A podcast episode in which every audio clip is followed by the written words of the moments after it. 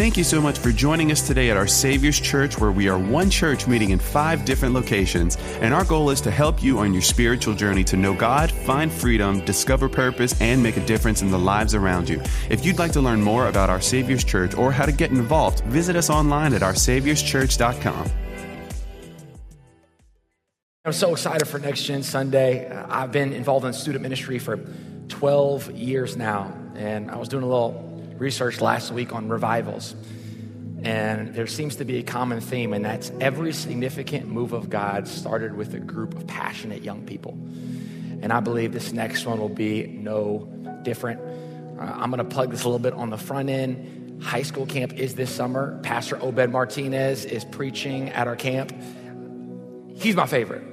So please, please, please do not miss the opportunity to get young people signed up at the Next Steps area in the back. Well, this morning, I believe that God has a word for you. Uh, we're going to be reading out of Acts 16 16. Let me get some context to what we're reading. The Apostle Paul has a vision from God, and in the vision, God tells him, I want you to come to Macedonia. Paul listens quickly and he heads to Macedonia, and this is where we pick up in the story today. It reads like this It says, As we were going to the place of prayer, we were met by a slave girl who had a spirit of divination and brought her owners much gain by fortune telling. She followed Paul and us, crying out, These men are servants of the Most High God, who proclaimed you the way of salvation. And this she kept doing for many days. Paul, having become greatly annoyed, turned and said to the Spirit, I command you in the name of Jesus Christ to come out of her. And it came out that very hour. This next part's very interesting to me. But when her owners saw that their hope of gain was gone, they seized Paul and Silas and dragged them into the marketplace before the rulers. Isn't it interesting that when she was in bondage, when she was broken, when she was demon possessed, her owners had no problem with her. But the moment she experienced freedom, all of a sudden they wanted nothing to do with her. There are people in your life that like you better when you're broken. Yeah, one of the first things that should change is who you attract. Because you don't attract what you want, you attract who you are. So if you're broken, what do you attract? Brokenness. But you can't have the hope of the world inside of you be free and attract brokenness. Let's continue reading, verse 23. They threw them into the prison, ordering the jailer to keep them safely. Having received this order, he put them into the inner prison and fastened their feet in the stocks. About midnight, Paul and Silas are praying and singing hymns to God, and the prisoners were listening to them. And suddenly, don't you love that every time God does something, it's sudden, it's immediate. When we operate on our own strength, we operate on our timeline. When we operate on His, it's on His. It's always sudden. Suddenly, there was a great earthquake, so the foundations of the prison were shaken. And immediately, the doors were open, and everyone's bonds were unfastened. When the jailer woke and saw that the prison doors were open, he drew his sword and was about to kill himself because he thought they had escaped. But Paul cried with a loud voice, Don't harm yourself, we're all here. And the jailer called for the lights and rushed in, and trembling with fear, he fell down before Paul and Silas. Then he brought them out and said, Sir, what must I do to be saved? Then he said, Believe in the Lord Jesus you will be saved. I love, love, love, love this last part. You and your household. The promises of God are never just for you, they're always for you and your children, you and your grandchildren. It's you and your household. This morning, I want to talk to you from this topic. They need you. Uh, my wife and I have been married for five years. Uh, I actually managed to find a Hispanic wife. I'm Hispanic, my wife's Hispanic, my dad's very happy. And we somehow have managed to produce the whitest looking child in all of South Louisiana. This boy looks like Casper the Ghost. Um, I frequently have to explain that I don't know why he looks the way he looks. I don't decide.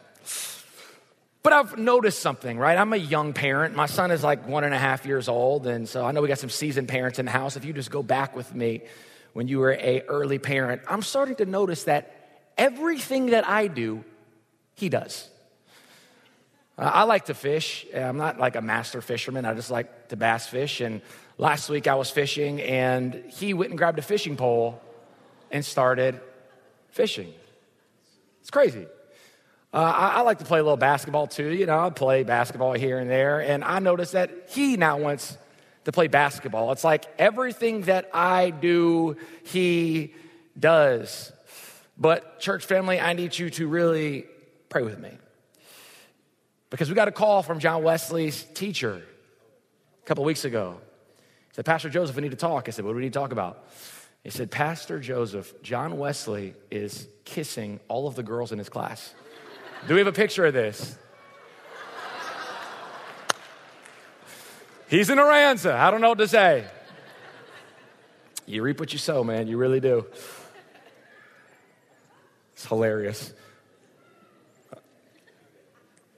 I actually have another picture that I, I didn't put up because I didn't know the parents of the child well enough, but he was grabbing the girl and like forcefully. he's, he's crazy. But I'm learning something in parenthood, and it's that John Wesley is never just watching me. John Wesley's learning from me. And this morning, I feel a burden to tell you that the next generation is watching the now generation. And it is our job to set the example for what it looks like to live a faith filled life. And this morning, I believe there are three principles in the story that we read that show us the importance of not just living for the now, but in living for the next. The first thing that we see is that you have the sound. Now, I need you to talk back to me this morning. So, can you say, I have the sound?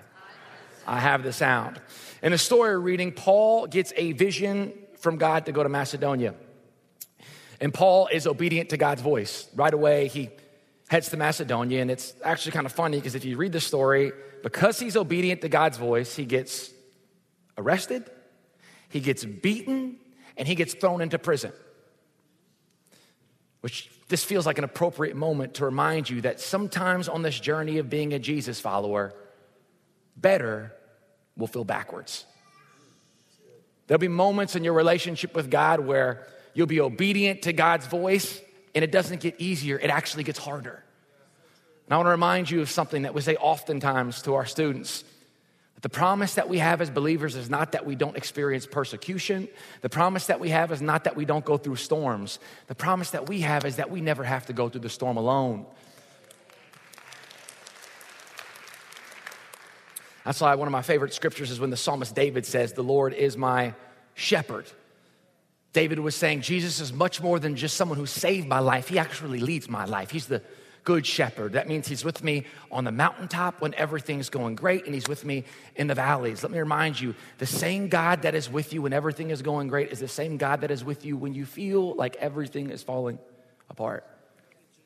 So, Paul and Silas are sitting in a prison cell for being obedient to what God asked them to do.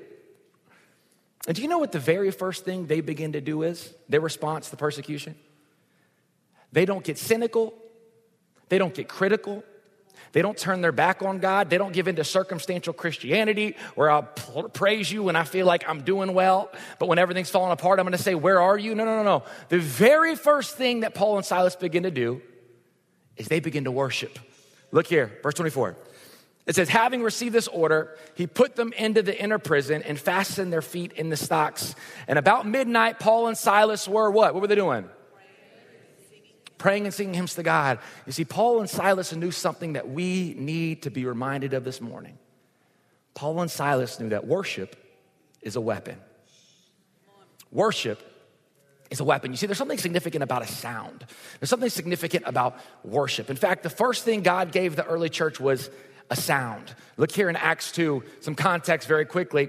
Uh, the beginning of Acts, you see Jesus reappears. He's with the disciples and he's teaching them about the Holy Spirit. He's saying, Hey, I'm, I'm sending a helper. He ascends, Jesus ascends. The disciples go to the upper room, and as they're together, Acts 2 happens. It says, And when the day of Pentecost arrived, they were all together in one place. Side note, doesn't really have a lot to do with my message. Uh, how many have heard that thing where the Spirit of the Lord is there's freedom? Have you ever heard that with Spirit of the Lord? Is, yeah. Well, in this, you also see that the Spirit of the Lord is attracted to unity. So where there's no unity, there's no spirit. Where there's no spirit, there's no freedom. So if you're not experiencing the freedom of God, maybe it's because you're not, not maybe it's because you're divided. Maybe it's because you're not united. Where the day of Pentecost arrived, they were all together in one place, united, and suddenly there came from heaven a what? Suddenly there came from heaven a sound. You see, when you were a born again, blood washed, spirit filled child of God, there was a chain breaking sound on the inside of you. There's a chain breaking sound on the inside of you. Look at this. We see this with Paul and Silas. It says, about midnight, Paul and Silas were doing what? Praying and singing hymns to God. I need you. About midnight, Paul and Silas were what? Praying and singing hymns to God, and the prisoners were listening to them. And suddenly there was a great earthquake, so that the foundation of the prison were shaken, and immediately all the doors were open, and everyone's bonds were unfastened. So, first part, praying and singing hymns to God. Second part, everyone's bonds were unfastened. So, my worship doesn't just free me, my worship frees everyone around me. Okay, I wanna show you this. Can I get my helpers up here? Okay, I wanna I want you to see this.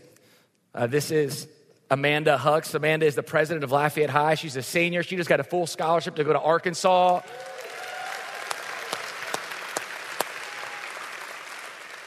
And this is my younger little brother, Haddon. I'm the shortest one in my family. I don't know what to say. But in that prison, in those days, your feet would have been chained to a wall, but your arms are chained together. So Paul is sitting here, trapped in between a murderer and a thief. So Paul is sitting here attached to someone who does not know Jesus and someone who is hopeless. Someone who does not have a relationship with God and someone has no purpose in life. Now, here's the problem the problem is she can't free herself. You know why? Because she doesn't have the sound. He can't free himself. You know why? He doesn't have the sound. You know who has the sound? I do. And when I begin to release my sound, it doesn't just free me, it frees everyone around me.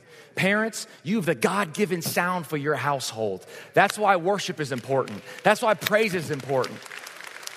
Thank you. You can be seated. That's why when you wake up, worship has to be what you set the environment of your home with because it's not just you you're setting free, it's everyone in your household. The promise of God is not just for you, it's you and your house.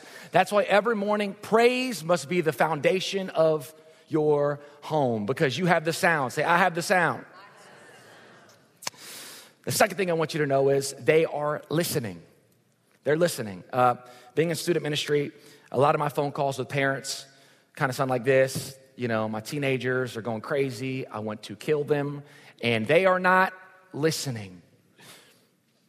I think they're listening more than we know. Verse 25, it says, At about midnight, Paul and Silas were praying and singing hymns to God. And what does it say? They were listening. Many of you know my family story. Uh, I'm one of five boys, and we have a sister, Amberly. She's the youngest. She's amazing. And in 2015, our family really suffered a tragedy. I lost my younger brother, Wesley, to a motorcycle accident.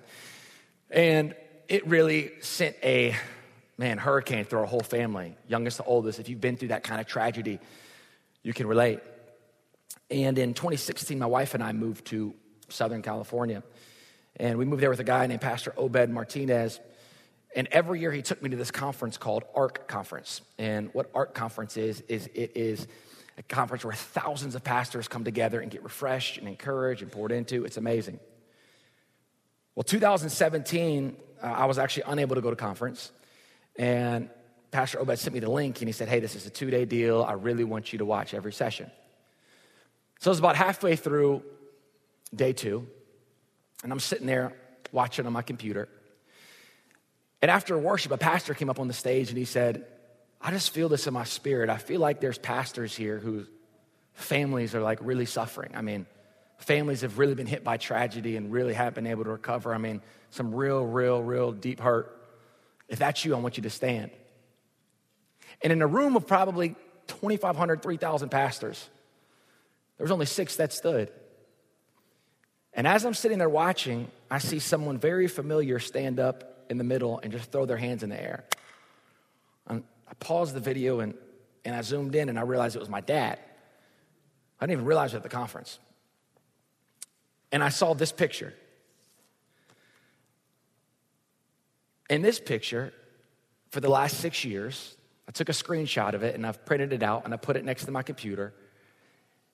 And for the last six years, this picture has been a tangible reminder of what it looks like to stand firm in the middle of a storm. This has been a picture that's held me in some of the darkest moments of my life. This has been a tangible reminder of what it looks like to never stop praying, on what it looks like to be a man of God, of what it looks like, Exodus 14 14, when it says the Lord will fight for you, all you have to do is trust him. This is what this picture has been for me. I want to ask you a question. Do you think he knew that when he stood that 5,000 miles away, I was watching? Course not. He had no clue that when he stood, it gave me strength to stand. Let me tell you something you never know when your kids are watching. You never know when your kids are listening. Don't ever buy into the lie that they're not listening. They're always listening. And you know when they really listen? When a storm comes. You know when they really want to watch? When it gets hard to stand firm. The Bible has scripture after scripture after scripture that communicates the importance of setting the example. Scriptures like Titus 2 6 that says, similarly, encourage the young men to be self controlled in everything, set them an example. John 13, 15. I've set you an example. Proverbs 22, 6. Train a child in the way he should go, and when he is old, he will not turn from it. We must set an example. Man, let me tell you something. We live in a dark, broken, perverted world. There are companies that are spending billions of dollars to get into the hearts of your young people. And if you don't set the example on what it looks like to be a man and woman of faith, how in the world will your children know what it looks like? How will they know? We have to set the example. Um, every morning, my wife and I have a routine with our son, John Wesley yeah, I wake up early and I get the coffee going and I start praying, and John Wesley comes out and I pray with him. And my wife gets up a little later and she puts on something called Listener Kids Worship. And every morning I hear something like this I am a C, I am a CH, I am a C H R A S T I A N. And I have C H R A S T in my H E A R T, and I will L I V E E T E R N A L Y. I am a C. I am a CH. I am a C-H-R-E-S-T-I-A-N. And I have C-H-R-E-S-T in my H-E-A-R-T and I will L-I-V-E-E-T-E-R-N-A-L-Y. Okay, every morning I hear this. I could wake up and recite this thing to you. Every morning. And you know, the Holy Spirit really convicted me because two weeks ago I was praying and I'm like having this like deep moment with God and then I hear this thing, I am a C. And I'm like, shut it off. I'm not doing it this morning. I can't do it this morning. Okay, I'm like, I'm trying to prepare for a message. This is and the Holy Spirit really convicted me because it's like, you know, does John Wesley doctrinally understand the message of what it means to be a Christian at one and a half? No. Yes, he does. No, he doesn't.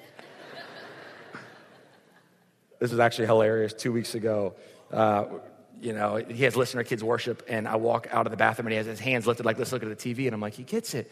And then, like, three days ago, Rochelle sent me a video of him watching Nickelodeon, and he's like this. And I'm like, this is not good. This is not good. But what are we doing every morning?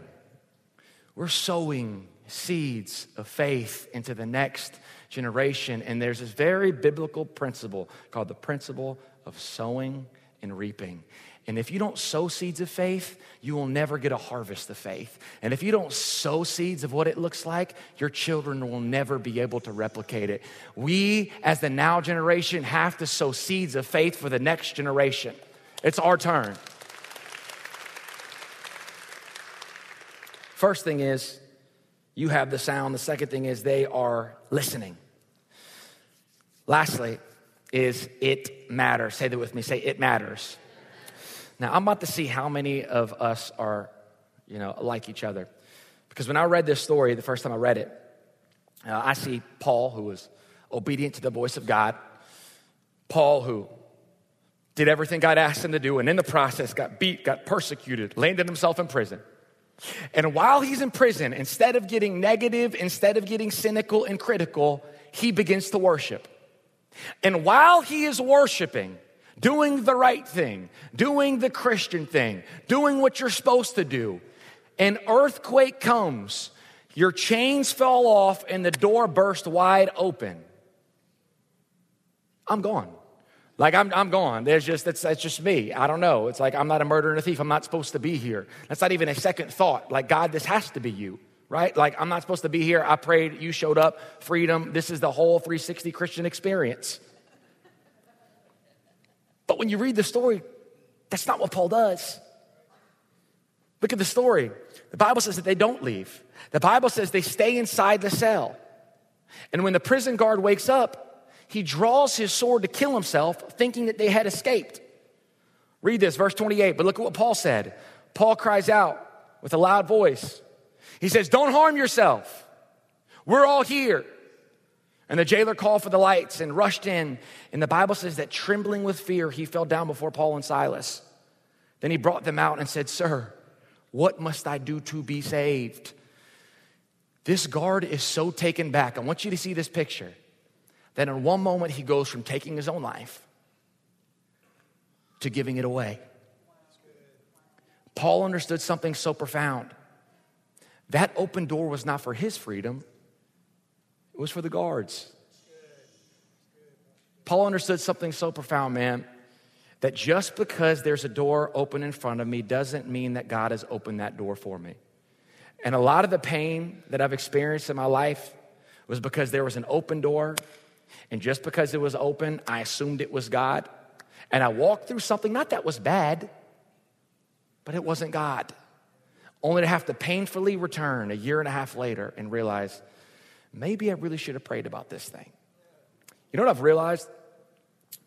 A byproduct of being a born again, blood washed, spirit filled child of God is the favor of God on your life. People are attracted to it. You got something different. Something's different on your life. I don't know what it is, but, but you're different. You know what that means? Open doors will never be a problem. Then you go to another level, which is spiritual maturity. Spiritual maturity is the ability to discern between a good thing and a God thing. That's spiritual maturity. That's good, but it's not God. Yeah, that's good, but it's not God. Uh, I have this conversation frequently with young people, with students. Uh, because you know when you're working with students and you're working with young people everyone has found their forever person at 14 so i'm the bad guy that always has to sit here and really act like this is the one you know, like, wow, this is amazing. Wow, that's crazy. And, you know, I have this, this is the conversation I have a lot. This is parents, you can use this. Is this good or is this God? I use this as I use this all the time. And it's like, for them, they're pretty and they go to church. Like, it's God. And it's like, no, let's go to the next level. They're beautiful and they love Jesus. That means like they're just in the race. That's like they got legs and a pulse. Okay, like that's just elementary. Now what? Like, like, do they actually make you better? Or, or like, what's their purpose? What's their goals? What's their drive? And as I was preparing this message, thinking about a good door and a God door, I couldn't help but think, and I'm trying to be so careful in how I say this. 99.999% of the brokenness we deal with in students is a result of a parent not walking through an evil thing that they knew was going to harm their children, was walking through something good, but just because it was good didn't mean it was God. And the person that really got hit by it wasn't them, it was their family. And when you start living for the next generation, the doors that you do and do not walk through, you realize they don't just affect you, they affect your kids as well.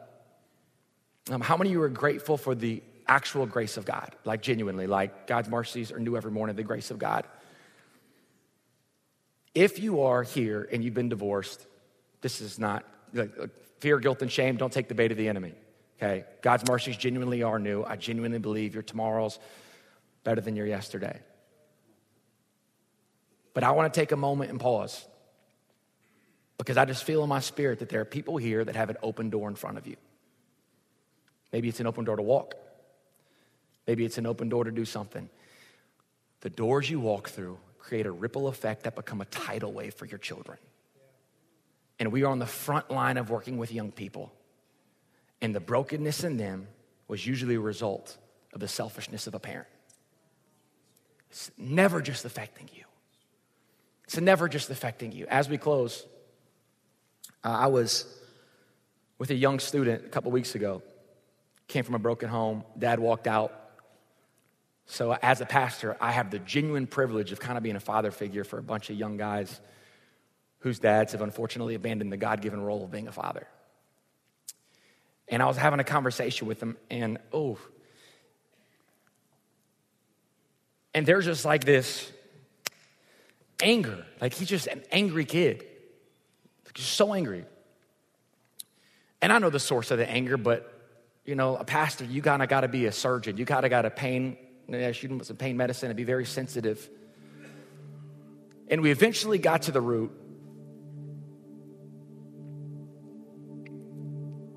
And he just started bawling his eyes out.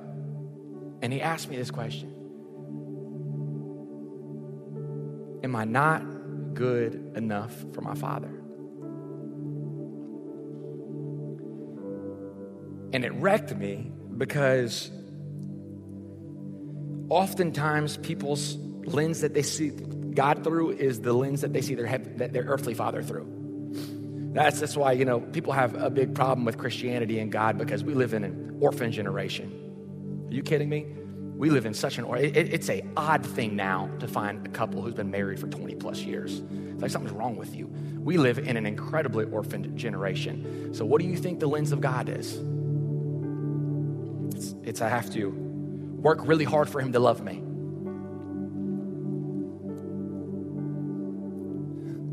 It's I'll never be good enough for him. It's an orphan lens. And this morning, as a father, I believe we have an opportunity to reclaim what it means to be parents, to reclaim what it means to set the example for the next generation, to reclaim what it means to leave a legacy of faith, to reclaim the new normal, to reclaim what it actually looks like to sow seeds of faith into the next generation. Because listen to me, if we do not, then who will? If we don't, then who will do it? I want to give you something very practical, some next steps. I want to give you two things that you can do when you leave here that will make an immediate impact on the next generation. The first one is you can send. If you're here and you have a child that is elementary, junior high, or high school, we have an opportunity this summer to go to camp. Now, this isn't just like summer camp to go to summer camp. Outside of the faith of my mom and dad, the greatest thing that's attributed to my spiritual growth and me standing on this platform has been summer camps. It was at summer camp that I really first heard the voice of God. It was at summer camp that I realized God's hand was on my life. It was at summer camp where I genuinely had come to Jesus moments that still carry me today at 30. If you have a young person, as soon as service is out over, you can go to the next steps area in the back and sign them up. Second person here, maybe you can't send, but you can sow. Uh, there was, that's actually really cool. I told them at the nine o'clock service, there was a student that came at the 8 a.m. And I remember last year they couldn't afford to go. And someone scholarshiped them. They came to camp, got radically saved. They brought their mom the next Sunday. She got saved. She brought her husband, who had not been to church in 30 years, and they got saved. And at 8 a.m., they were all together. Yeah, a lot of them.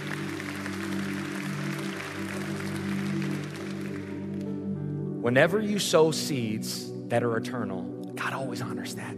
The greatest investment you can ever make is eternal investments. I want to close with this statement. Children sometimes fail to listen to their parents, but they rarely fail to imitate them. If we don't set the example, who will?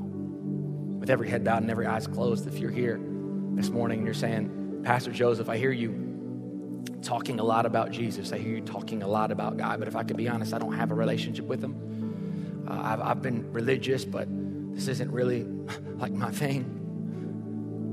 I want to tell you that a personal relationship with Jesus will be the greatest decision you will ever make. The greatest decision you will ever make. It's someone that is madly in love with you. It's someone who has sacrificed everything for you. He has chosen you before you have ever even gotten a chance to choose Him. And this morning, you have an opportunity to choose Him. Make no mistake, this changes everything.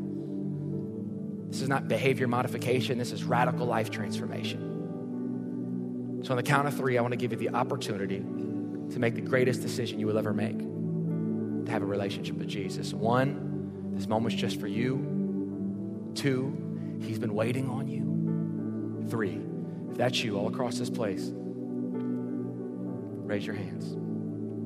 I see you. I see you. I see you. I see you. I see you. I see you. I see you. Hands lifted all over. You can put your hands down. I'm going to ask one more time. If you didn't raise your hand the first time when you're saying, Pastor, my heart's about to beat out of my chest, please, can I raise my hand? If that's you, raise your hand right now. If you didn't raise it the first time, I see you. I see you in the back. I see you. I see you. You can put your hands down. Church family, can we pray together with them? Say, Dear Lord Jesus, I believe that you are the Son of God. I believe that on the cross, you took my sin, my shame, and my guilt, and you died for it. I believe you faced hell for me so I would not have to go. And you rose from heaven to give me a place in heaven, a purpose on earth, and a relationship with your Father. Today, Lord Jesus, I turn from my sin to be born again. God is my Father, Jesus is my Savior, the Holy Spirit is my helper, and heaven is now my home. Amen.